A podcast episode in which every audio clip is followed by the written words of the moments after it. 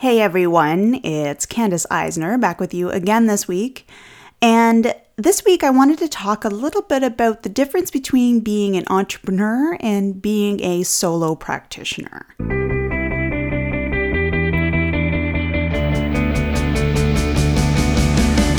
Welcome to Life Beyond the Massage Table, a podcast for massage therapists, or really anyone who works in health and wellness. I'm here to help you take a look at your business and practice in new ways, to think outside the box, and to shift gears from the same old stuff that isn't helping you build the life and the business that you really want. Let's get started. Hey, friends, welcome back to the podcast. As I was thinking about starting this podcast, I actually almost uh, was thinking, uh, welcome back to my channel. Clearly, I have been watching way too much YouTube over the last few weeks. Yeah, I admit it. I I uh, I like to watch certain kinds of videos, um, vegan videos, if we're being honest, since you know I'm vegan. Not that that has a whole lot to do with this particular podcast, but I also uh, like to watch videos of cats. So, yes, I am an internet meme. anyway, before we go down that black hole, as you probably all know, I'm t- have a tendency to do. Uh, let's just dive right into the whole idea of entrepreneurship and the difference between that and sort of running a small business. There are definitely overlaps, there's large overlaps actually, but there is a difference. So, yeah, this week I wanted to talk about the whole idea of what the entrepreneurial mindset is. And that's the thing that basically sets apart those people who are interested in being, you know, an entrepreneur type business or running their business as an entrepreneur, thinking of themselves as an entrepreneur, however you want to put it. And those people who, well, that's not them. They're not into it, and that's fine. Um, and yeah, before I go on to talk too much about this topic, I want to state straight up that there is absolutely nothing wrong with choosing either path. The podcast is here to help you build your business, whether you're entrepreneurial or not. I honestly don't care if you're not. If you don't think of yourself as entrepreneur, as an entrepreneur, or you don't think of yourself as entrepreneurial, or the word entrepreneur scares you even, that's okay. You know, the podcast is still here to help you build your business, you know. Um, some of the concepts I talk about on the podcast are definitely better suited to people who are entrepreneurial. But if you're a solo practitioner of any kind, or you run a small clinic, or just you own a small business, but you sort of don't have that entrepreneur mindset, that's totally fine. Um, my podcast content is likely going to be of some help, at least I hope it is. And, uh, you know, definitely uh, you're invited to keep listening. You don't have to put yourself into a box. But, you know, that said, there really is a distinct difference between someone who has that entrepreneurial mindset and someone who's a solo practitioner who just kind of wants to do things that kind of the same way that they've always been done by the people who were there before them in their profession. So, what's the difference between, you know, having an entrepreneurial mindset and being a quote unquote solo practitioner? I, I sort of searched for words that were really good to describe the difference, and there really aren't, like, there really isn't a definition. There's the entrepreneur, and then there's the person who owns a business who doesn't think of themselves as being an entrepreneur. So, I, I was using the term solo practitioner, but even then, a solo practitioner can be an entrepreneur. So, try not to get too bogged down by the words here. But when I'm talking about entrepreneurs, I'm talking about people who are much more comfortable with taking risk. That truly is what sets apart the entrepreneur from the other business owners of any kind. Now, you know, I've read other articles that talk about entrepreneurs and how, like, their passion is what sets them apart, or they think bigger, or, you know, uh, they know their why, or whatever. And that that's important. You know, I see where those articles are going, but honestly, I think the core of it is the risk taking. It's that willingness to take all kinds of risks financial risks, decision making risk, service offering risks, risk with their ideas, risks with things they spend their time on, risks with dropping things, even if they are earning a good income from them that don't serve the business well for the future that they actually want to build. So, this is not to say that entrepreneurs are totally off the rails. Well, okay, let's be real here. Some of us are kind of off the rails, but you know, yeah, it's not like our decisions as entrepreneurs aren't thought out. You know, they are carefully weighed for their pros and cons, right? They're calculated risks I'm talking about here. It's not like throw caution to the wind and hope things stick. Not at all. You know, we think things through and most of the time that is sometimes sometimes we do throw caution to the wind and that's just how life works, but for the most part these are calculated risks. We've thought it through. We are, you know, going in the direction that makes sense to us based on the information that we have and, you know, talking to our family members or talking to our business partners or whatever. But it is totally true that the entrepreneur is willing to take that leap and try something they haven't before, branch out with new services or products or ideas and or even move to a new city to explore possibilities there, you know, all those kinds of things are risks that entrepreneurs see. And yeah, you know, it is scary, but they also see that there's a lot of potential in following that new path. And like I just said, it is scary as all hell, but you know what? They push forward anyway because they know that there is potential for growth, potential for uh, new business, um, new business developments, new business growth, new business ideas to come from that. And they are excited by that and they are empowered by that. But the solo practitioner or small business owner, you know, whatever you want to think of sort of the other group as, the people who don't have that entrepreneurial mindset, you know, they're not so comfortable with that level of risk. And that's okay, by the way.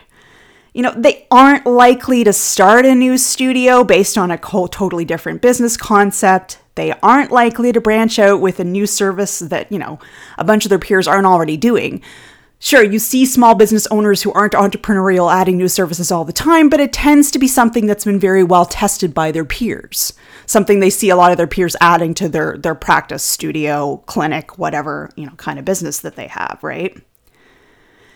And they kind of like that safety of the known. That's why they're doing what other people have done, of doing things the way others do them in their profession, and they don't really like big changes. And that is totally fine. It is possible to have a successful business when you follow the path of others and you're doing what they do. There's nothing wrong with that at its core. I'm not trying to tell you that's bad.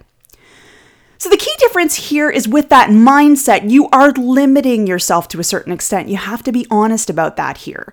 You're limiting to yourself to what people have done in the past that works.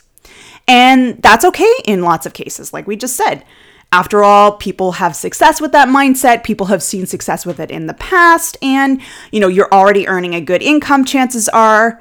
But that also means that if things change, like if an idea or business offering or even your entire business model, because this does happen, suddenly isn't in demand anymore, you're in trouble. If let's let's give you an example. If insurance coverage for massage therapy suddenly disappeared here in Ontario, I know for a fact that a lot of RMTs would struggle because they would see an instant decrease in the number of client bookings. I'm not saying that all their clients would disappear because that's not honest, but be realistic. You know, a lot of clients, they just come until their insurance runs out or they come very frequently until the insurance runs out and then they come like on a very occasional basis until the insurance is renewed, right? So, in order to maintain their business, what they would do as a reaction to that insurance coverage disappearing is they'd start telling clients about the importance of keeping up treatments anyway, even though they don't have coverage. No, no, you need to still keep coming in. Or, you know, they might, um, it's almost like they're begging the clients to not leave them. You know, if we're being honest, that's kind of how that comes across. And in a way, they are, right? In a way, if that happened, that's that's kind of how that would be but would come across and that's kind of how it would it would go you know? Because i mean you'd be scared right?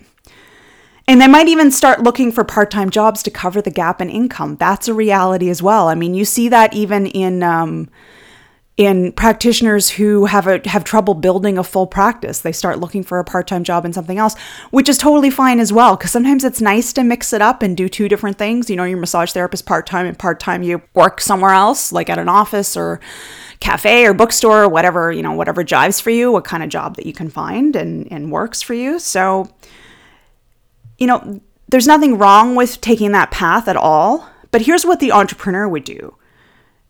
Most of the time. Obviously, you know, there's always there's always the uh, exceptions to the rule, but most of the time the entrepreneur is going to have the same trouble. You know, the situation's the same. Insurance companies did pull their coverage after all. Like, it's not like they live in some sort of alternate reality where this didn't happen. It did happen. But they'd handle it quite differently. They'd immediately say, well, okay, uh oh, how can I pivot or change or expand or extend or whatever my business so I can keep it going? What do my clients want to see me do? Do I have to change my offerings? How can I keep us moving forward even with this bump in the road? And what can I do to change the situation so I can keep booking clients? So instead of sort of the reactionary um, mindset where they're sort of begging clients to please keep booking and trying to convince them that, you know, they should and going at it from that angle, and feeling defeated. Instead, they go, okay, how can I reach out to my clients, use their ideas and what they would like to see from me in order to put my business in a different trajectory? So I'm no longer relying on that dang uh, insurance company money that I can no longer have access to, right? And it doesn't mean they always win, by the way. Like let's be clear here it is risk. Sometimes businesses fail even with they even when sorry they are willing to take that risk. So i want to be super clear with that. It's not like being an entrepreneur is just like snap your fingers and everything just works out awesome. That's totally not true. Taking risks is risky obviously. It's not a joke here and you know, we're all human too. We all have our flaws. We don't always find successes, even though we do our utmost to find it that doesn't change just because you have an entrepreneurial mindset you know it's it's not like you know like i just said it's not like you suddenly snap your fingers and everything's hunky dory it doesn't work that way but what does change is your way of dealing with the situations that life throws at you. Yeah, you're going to get frustrated, angry, or lost, or whatever. That happens to both groups. It happens to entrepreneurs and the non entrepreneurs. But for the entrepreneurs, they're looking for solutions. And sometimes that requires getting creative and doing things very differently than they've done in the past. And they are more than willing to do that. And the non entrepreneur often doesn't even see that pathway out.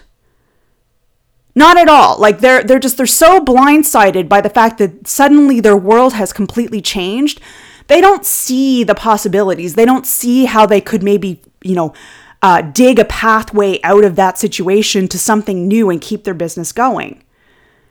You know, or maybe they do see a pathway, but it just doesn't seem attainable whatsoever. It seems completely out there, something that they just simply can't do.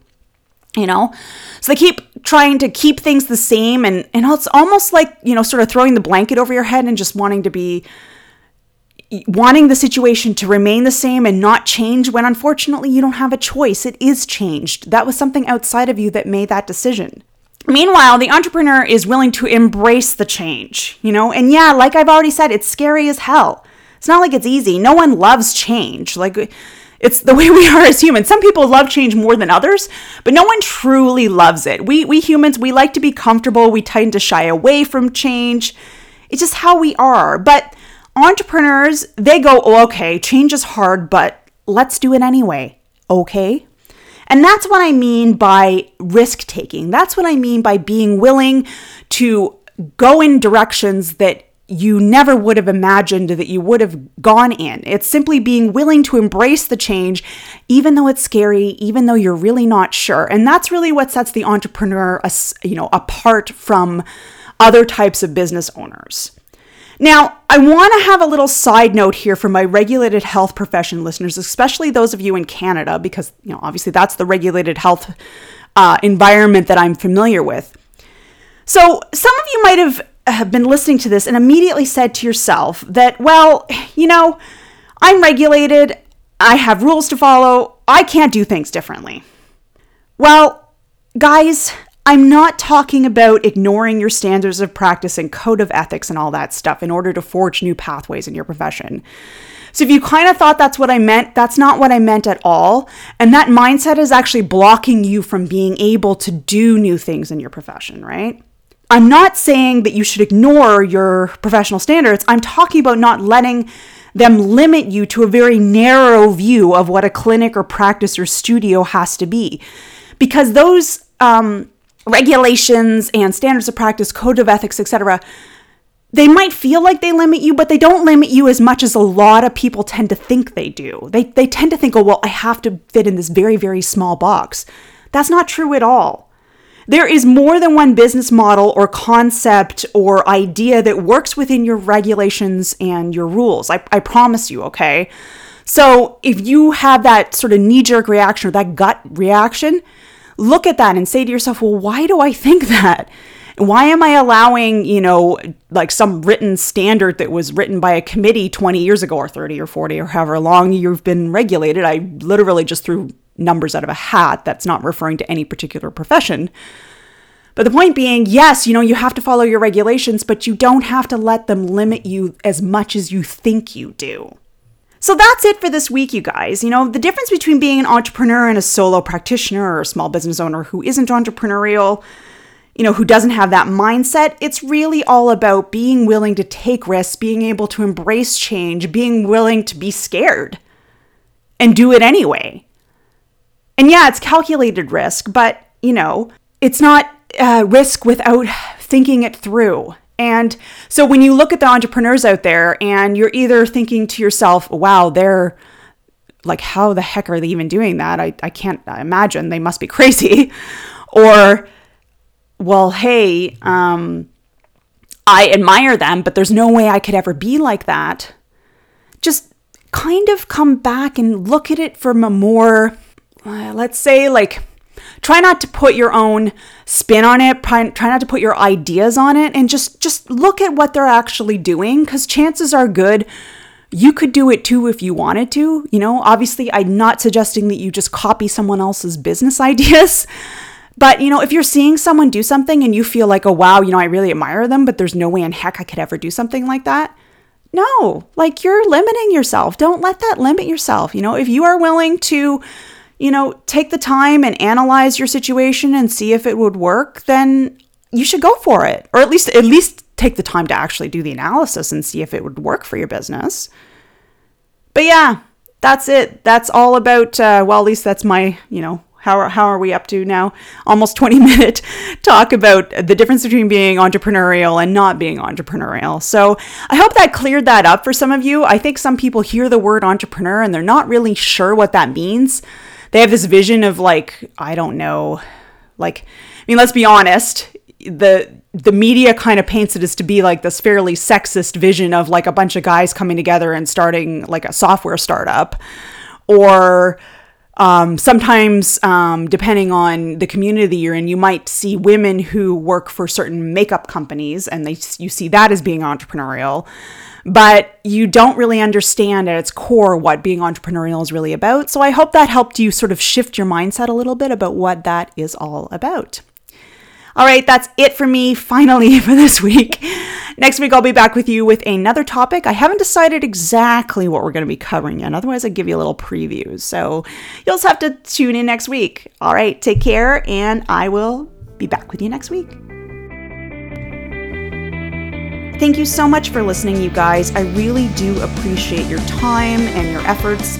The times that you guys contact me with ideas for the podcast or comments about episodes or ratings and reviews, all of that, I really love it. I read all of it. I do really appreciate you guys. Um, by the way, if you would like to leave me a formal review, of course, I would really appreciate that. Head on over to iTunes, find my podcast, so Life Beyond the Massage Table click on ratings and reviews and then just give me a rating and a review.